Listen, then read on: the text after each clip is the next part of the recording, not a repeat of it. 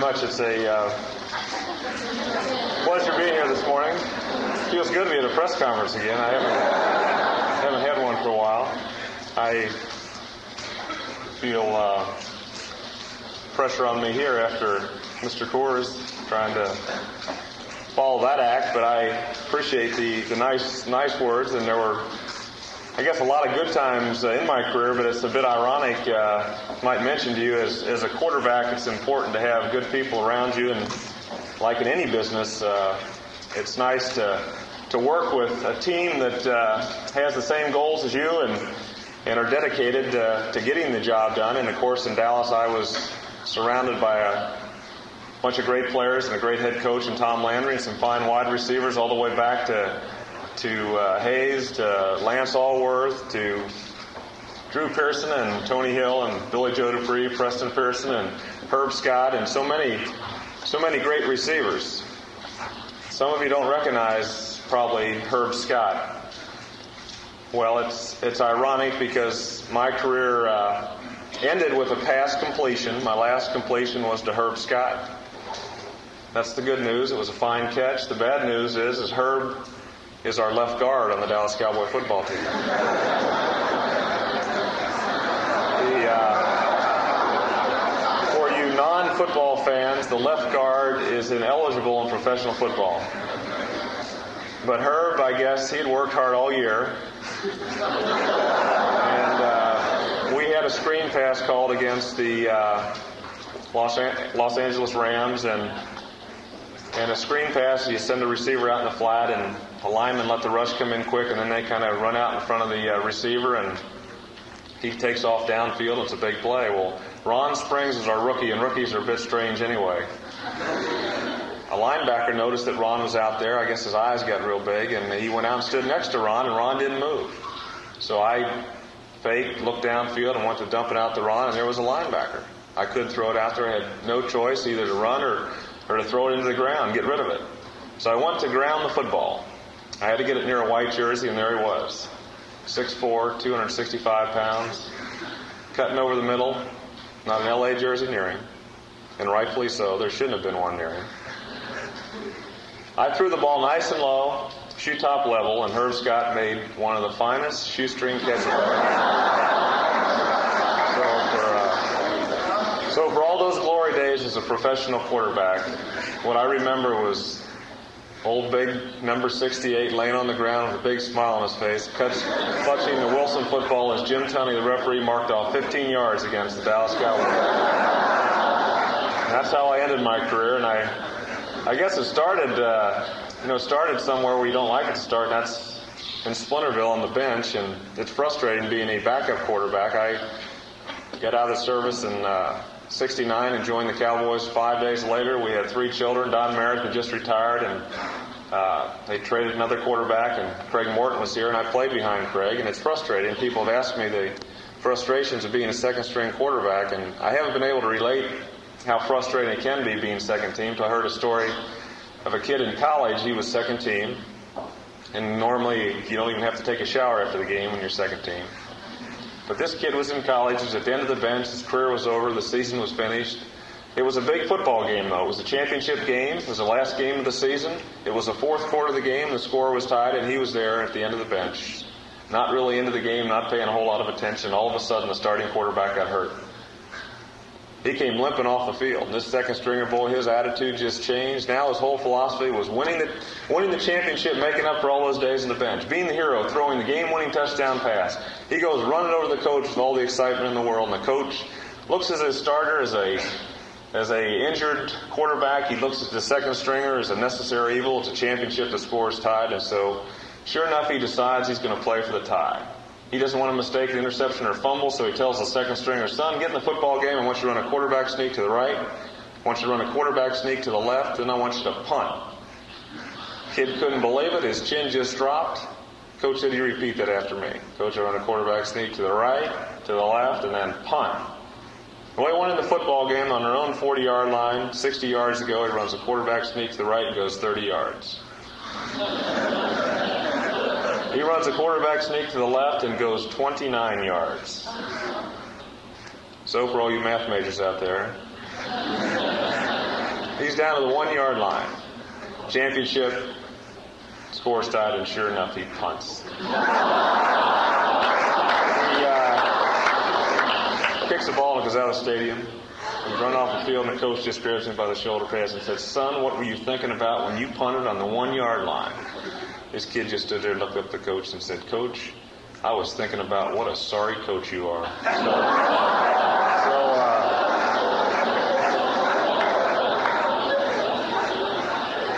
it didn't end on a bright note, and I was frustrated on the bench, but there was a lot of, a lot of good days, a lot of good days in between, and uh, we don't have enough time to, to share those sea stories. But I was, I was happy to be a member of the Dallas Cowboys. We won more games than, than anyone in the 70s, and we're in more Super Bowls than anyone there was a team from Pennsylvania that won more Super Bowls than anyone. Uh, they they uh, took a few games away from us, Super Bowl by a total of eight points. They made the big plays, and uh, I commend them for that. But we, we had our moments also. I I want to mention, uh, and since we don't have much time, is is mention that our system uh, is very goal oriented as a as a team. It's basically a managed by objective system that Tom Landry started in 1960, and I guess his ideas were pretty good. He was he's been there for 21 years, so it's uh, very goal oriented. We're uh, have goals that are reasonable, outstanding, goals that uh,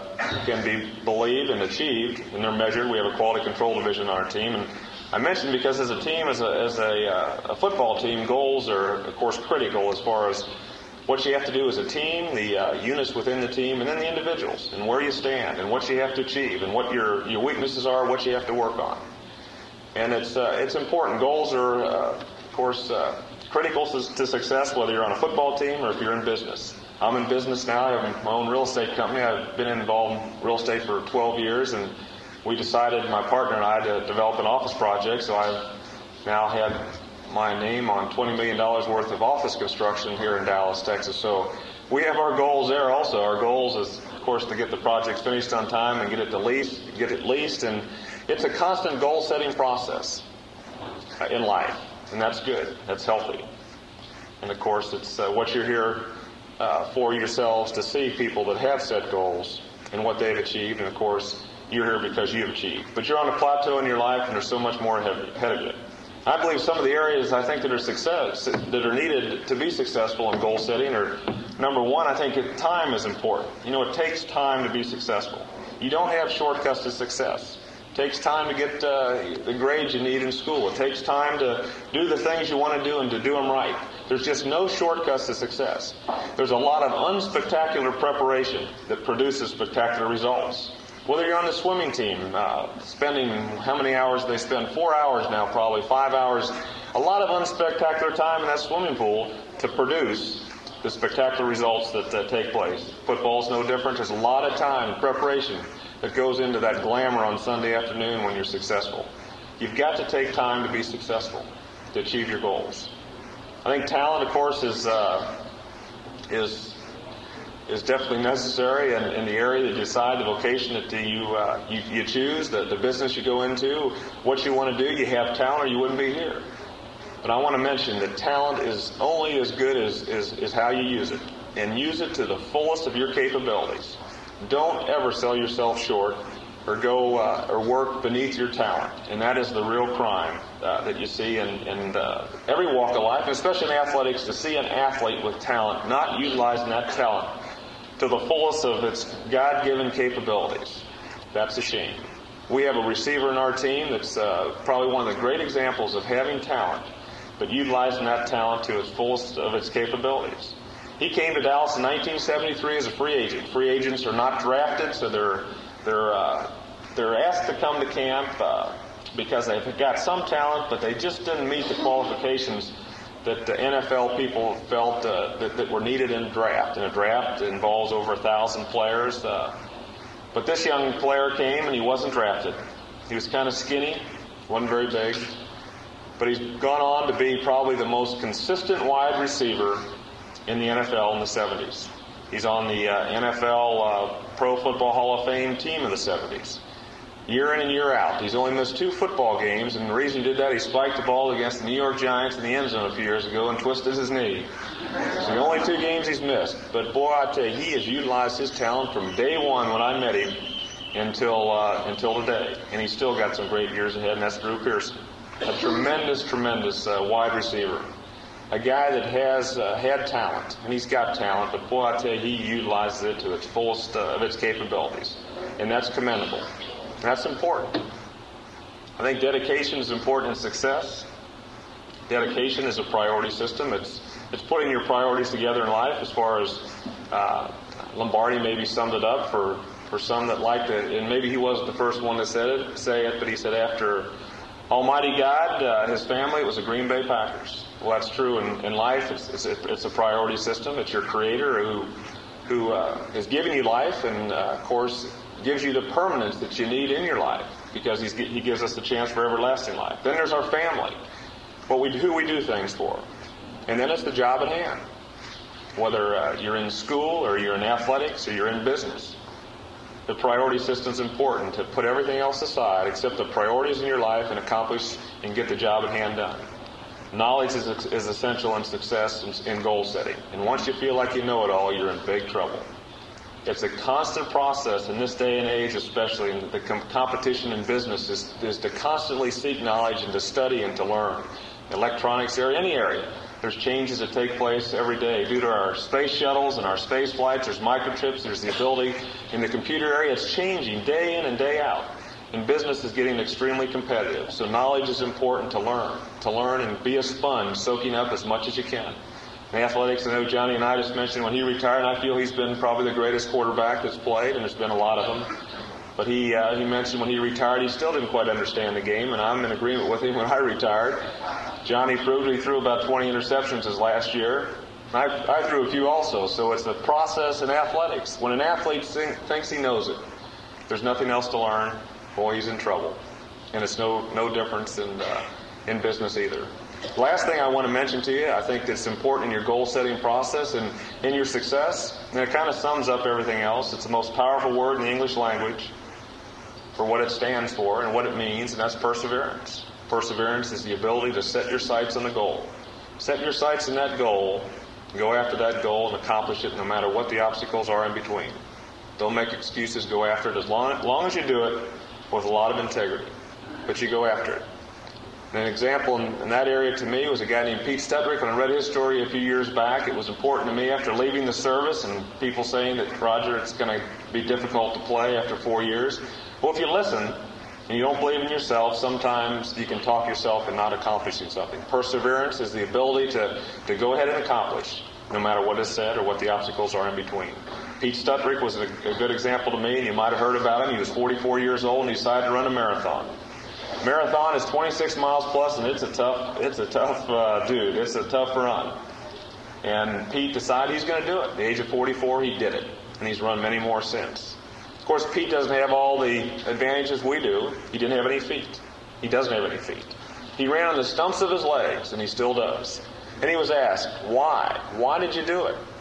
And he said, "I made up my mind. I set a goal, and I was going to accomplish it. I, I, I was going to do it. I was going to persevere until I accomplished it." And he said, I didn't lean backwards. Of course, he's being a little facetious, but he said it. And it's true. Perseverance is the ability to set that goal, go after it, don't lean backwards, and don't worry about the obstacles uh, that are in between.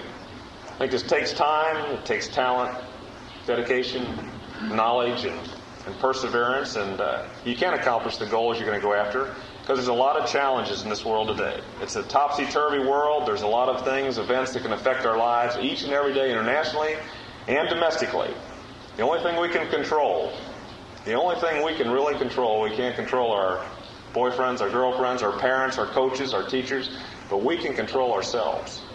And you have a lot of tremendous pressure on you, peer pressure.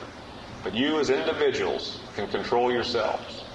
And you're going to have to say no when others are saying yes in the areas of morality or in drugs and in so many areas. You got so many challenges.